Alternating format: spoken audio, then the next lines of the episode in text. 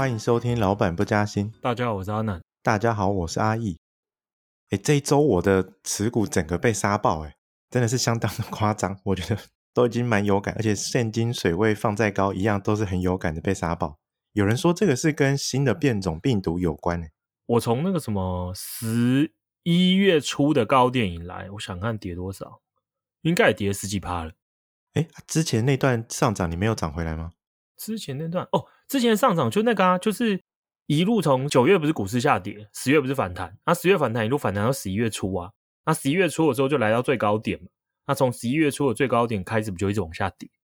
我说我啦，我个人的经历是这样啊，从十一月初开始就一路跌，那跌的原因大部分是一个，我说我跌的原因啊，在变种病毒爆发之前，欧洲先来了新一轮的疫情。所以其实十月初开始，那个时候并不是所有股票跌，那个时候是与一些疫情复苏相关的消费类股先跌，像什么游轮啊、航空啊这些在跌，然后后来跌跌跌跌跌之后，其实市场的那个焦点又开始转向，转向就在于后来跌的原因已经不是因为欧洲的疫情。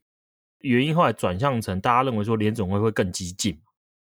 然后后来这个东西又延续，然后后来这件事又再爆发了一个新的，叫做南非这边传出新的变种病毒，所以这三个事情算是 A、B、C 三件事了。那当然，其中的第一件跟最后一件是跟疫情有关，那中间的是联总会政策。那不过我觉得反映到最近，其实联准会政策才是关键核心。那不过不管怎样。这个礼拜就是主要是受到变种病毒跟联准会政策所影响，所以我们今天就来跟大家聊一下，说这两件事情到底是为何，然后我们的看法，觉得之后对于投资会什么影响。那我们先讲一下联总会好，联总会其实很有趣，因为接连好几个月美国的 CPI 就消费者物价指数，那或者是那个个人消费支出的平减指数。他们都是持续的高于联总会的预期嘛？那原本联总会其实不止联准会，因为我们想法也是说，今年的第四季开始应该会看到物价从高峰往下回落，因为我们回到了正常生活，供给慢慢追上需求的速度，所以物价应该回落。可是没想到发现的是，连续几个月数字反而越来越高，所以联总会也被迫调整了他们的沟通的方式。那什么叫调整？那主要是因为联准会主席鲍威尔他在上个礼拜，我们录的当下是这个礼拜，啊，听众听到是上个礼拜，他去参议院作证，那他去参议院的时候就指出说，关于通膨的看法可能要调整啊，原本每一次过往一直跟大家沟通说通膨是暂时性的，他觉得需要把暂时性这个因素拿掉，很多人只看到这就高潮了，很多人就说你看。等于联准会向市场屈服了嘛？因为是联准会一直强调说通膨是暂时性的，所以不需要因此太快调整货币政策。那市场一直跟大家说通膨是越来越高会失控，联准会要赶快升息因应。那现在联准会主席终于说通膨不是暂时性，所以那如果通膨不是暂时性，是否就等于是通膨明显看到失控迹象，所以我们要加快升息嘛？那同时他也说了。会在十二月会议里面讨论是否要加快停止，就是缩减购债的脚步。原本市场预期是会到明年中的时候完全停嘛，就是每个月购债金额降到零。那现在他这一话一出，大家觉得有可能会提前到三月的时候就降到零，所以市场认为说联准会转向成非常鹰派。啊可是我们实际去看一下他的谈话，会发现其实有点断章取义。他说他会把暂时性这三个字拿掉的原因，并不是因为他真的认为通膨不是暂时性。拿掉原因是因为他说，大家对暂时性这三个字的定义不一样。那什么叫定义不一样？他也说了，他说一般呐、大众啊，市场上的大部分参与者认为暂时性是这件事，并不是一个短期的，就大家认为说非短期就是暂时嘛。那你可能会觉得说，通膨超过升高超过了六个月就已经不是短期了，所以就不是暂时性。他说这个是市场论理解，可他说对他的理解是，什么叫做不是暂时性？不是暂时性，就是它会造成它永久的脱离原本的轨道，就物价上升嘛。暂时性就造成物价上升之后，之后会继续回落，回到正常的趋势之中。所以重点是脱离之后会再回落，就叫做暂时性。那可是脱离之后多久回来？这个时间并不是对他来讲定义里面的严格的一环。那可是因为市场投资人认为说，多久回来会决定是不是暂时性的关键，所以他认为说，这个大家定义的不同，造成了对于暂时性这几个字看法的不同，所以他觉得那就因此把这个字拿掉。所以我觉得他等于绕了一圈啦，他就绕了一圈。可是他也并没有承认说通膨真的会失控。他的白话文就说，通膨目前看起来上升的时间可能会比原本预期的更多一些，可是之后还是会回到正常的水准。什么叫正常水准？就是两个 percent 或是两个 percent 之下，这个差意思。哦，我们认为说他为什么要在这一次的会议上？不是会议室啊，在这一次的国会的听证里面做这么重大的谈话的改变，我们觉得是因为他有来自于政府的几个压力啊。一个就是其实他已经确定被提名为新任的联总会主席嘛，那提名他还是拜登，就是民主党政府啊。拜登面临着通膨增加的非常非常大的压力，因为通膨的持续增加，让拜登的支持度持续滑落。然后，民主党政府在国会里面持续卡关，你看，不管是政府的债务上限，又直往往后拖嘛。然后，关于他的财政刺激政策，这些都还是没有一个定案出来。然后，支持率持续滑落，明年的期中选举看起来岌岌可危。所以，其拜登政府势必是有在新任联总会主席任命上的时候，是有给予鲍威某些的压力嘛。所以，我们觉得他现在状况就是，他不想大幅度他改变他原本的一个政策收紧的时程，可是因为有通膨持续增加的压力存在，所以我用看似更鹰派的沟通方式，还有我让缩减购债的时间可能会提早终止，来对于大众的心理预期做一个转向。因为其实通膨很大部分是来自于预期啦。你如果预期未来的通货膨胀率会很高，你就会提前购买东西。可是如果你预期不会，你就不会大规模的提前购买。所以这种东西很很大一部分是来自于预言的自我实现。当大家都预期一件事会发生的时候，它就会发生。所以联准会希望透过扭转预期的方式来改变。所以他现在抛出的东西是让大家觉得说，哦，联总会变得比较鹰向了。他要缩紧货币政策来压抑通膨哦，所以他就可以开始观察嘛，观察通膨是否有比较降温的迹象。那我们觉得他的观察期会落在明年的前六个月，就明年上半年。明年上半年如果照顺利的话，应该在三月左右购债就终止了嘛，等于说你联准会向市场额外注资的行为就停了。那之后的四到六月就会观察说。之前离职的人到底回到劳动市场没？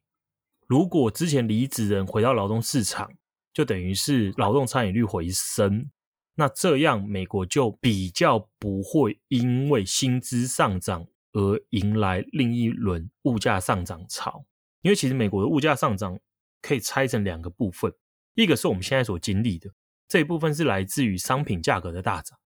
那商品价格大涨是因为。之前受疫情的影响，需求大幅增加的同时，供给大幅往下降。那需求大幅增加的原因，是因为你不能出门，不能跟人密切接触，所以你本来在很多服务业的花费，像是餐厅啊、出去玩啊，这些花费没办法花了嘛，你就把它转向是在网络上买东西，那这个东西就变成是商品的花费，所以你的花费做调整，服务的钱少了，商品的钱多了，所以花在商品的需求大幅激增。那可是因为疫情，所以很多工厂是停摆。然后之前不用说，整个亚洲一堆国家受到疫情的冲击，所以是封锁，所以生产赶不上需求，所以物价大幅升高嘛。那可是因为联准会这边的想法是，疫情应该会逐渐改善，而且其实亚洲这边的国家也慢慢在回到正常状态，制造业采购经验指数也持续回升，出口金额持续回升，然后整个全球贸易也是持续回升，所以其实全球的供给是在增加的。那之前异常增加的需求，他们认为会缓慢的回落到正常趋势之中，所以对于商品端的物价上涨压力会回落。明年上半年应该会看到它开始往下降。那所以，如果商品端的物价在往下降，那另外关键就是服务端嘛。那服务端的价格会不会回升，就取决于薪资增长的速度。如果补不到人，薪资快速增加，服务业的价格可能就会增加，抵消掉商品价格下降的幅度。这时候，美国就会持续看到通膨居高不下。所以，我们觉得这是联准会观察的最主要的一个因素。如果劳动市场能恢复正常，那就不需要太早的升息。可是，如果劳动市场还是非常紧绷，劳动参与率不回升，那联准会就很有可能有很大压力，要在明年的下半年开始升息去压抑通膨。因为这个时候通膨就已经不是他之前提的，是受到疫情的影响所驱动。这时候就变成是因为劳动供给不足、薪资上涨所驱动的。这个时候通膨就会是持续性，所以我们觉得。整个明年的前六个月就非常非常重要，可是因为现在仍然存在非常大的不确定性，所以联准会还没有真的开始实际的调整转向大货币政策啊。我们觉得它还是处于一个停看听的观察模式之中。如果没有明显改善，它这个时候就真的会开始调整它一个政策。所以其实听起来并不是什么联准会主席承认错误啊，什么方向大转变啊，感觉他只是维持一样的方向，但是把一些会让人误会的用词调整了，其实没有要做什么改变嘛。这他们厉害，就是让你觉得他要做某些事，然后去导引你改变你的想法，就是就我们提的嘛，他希望透过谈话的方式去引导通膨预期，然后希望这一段时间里面通膨回落。如果一切都照他希望发生的，他就不需要去因此生息。可其实这里面有很多变数嘛。我们刚才提的第一个变数是消失的劳动大军去哪了？这些原本有工作，现在突然离职了不工作的人，会不会再回来工作？这个是第一个关键。那联准会的预期是应该要会才对啊。可如果他们真的永久退出劳动市场的话，那这个就会是要升起的警讯。那第二个是来自疫情的干扰是否真的如预期般的消失了？原本疫情造成我们的供给减少嘛，那可是最近随之前之前美国因为回到比较正常的情况，然后将全球的贸易回落，所以其供给有回升。可是最近南非传出的新的变种病毒，又再次造成了这件事可能出现改变的一个关键。如果新的变种病毒感染力超强、重症率超高，那我们要怎么办？我们就只能再度全面封锁嘛，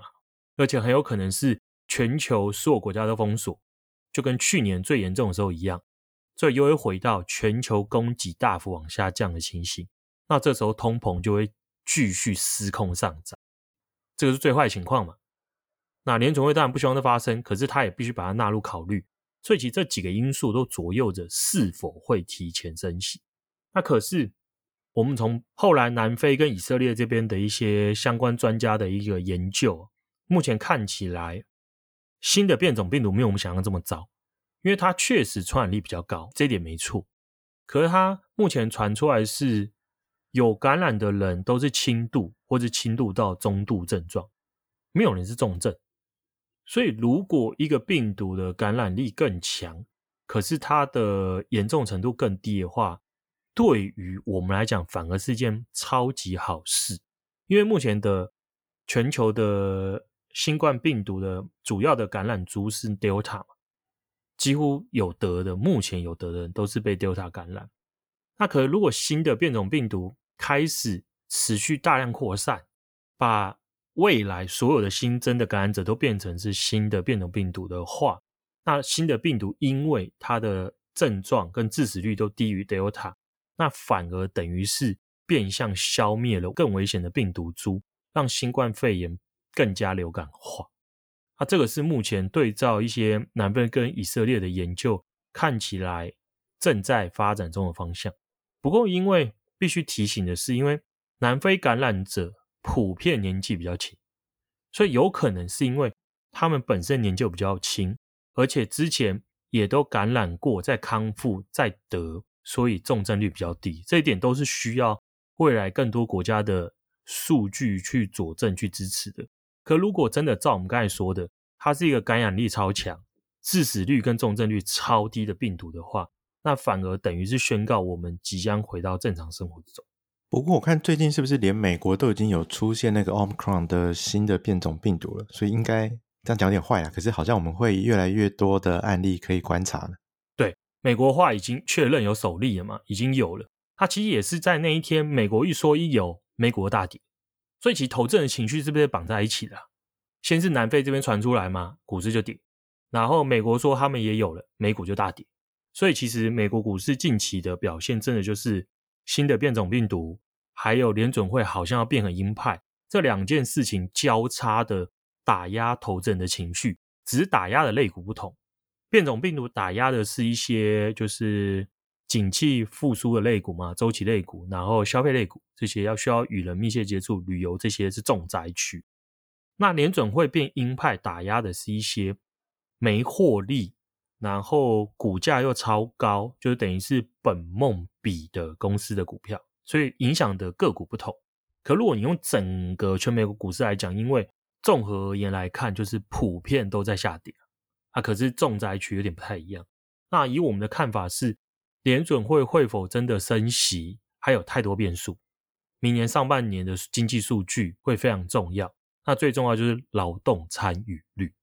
这个数字是最为关键。那只是我们的预期是劳动参与率应该会回升，然后加上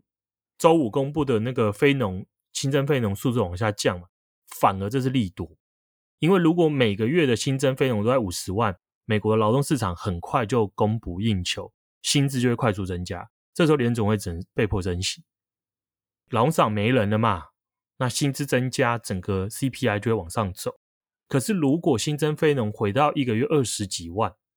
稳定的二十几万，其实就会把联准会被迫升息的时间往后推，会推很久。而且，我们如果对照之前正常景气周期的时候来看，每个月二十几万新增非农已经是非常好，五十几万有点异常。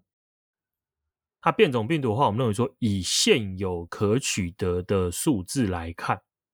好消息的几率大于坏消息，市场明显是过分反应。那这个是我们对这两件事的一个看法。好的，那我们今天的节目就到这里喽。那我们下次再会，拜拜，拜拜。